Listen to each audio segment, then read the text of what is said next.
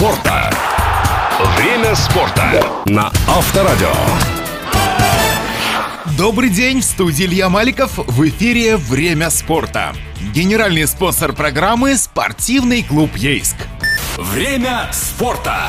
Вчера в городе Ижевске завершилось первенство России по дзюдо среди юношей и девушек 2005-2007 годов рождения. Проходило оно с 3 по 9 ноября. Местом проведения состязаний стала комплексная специализированная спортивная школа Олимпийского резерва имени Лукина, столицы Удмуртской республики. В соревнованиях приняли участие более 700 спортсменов из 74 областей и республик. Ейский район представляла ученица средней школы номер 7 и воспитанница спортивной школы «Олимп» Дарья Кузьмина. В весовой категории 57 килограмм, в которой боролась за победу Дарья, участвовало 42 спортсмена. Несмотря на серьезную конкуренцию, Дарья Кузьмина заняла первое место. Тренирует ее Константин Сорока. Поздравляем Дарью и ее тренера с победой!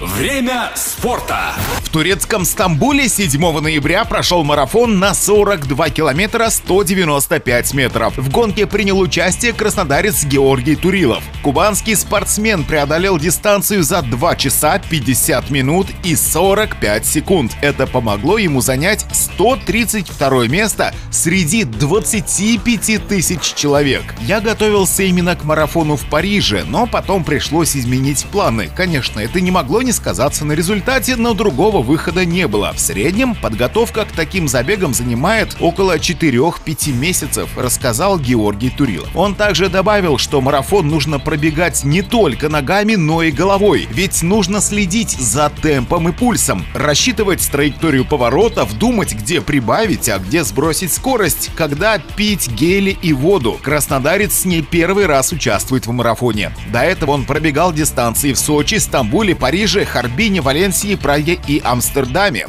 Реклама спонсора.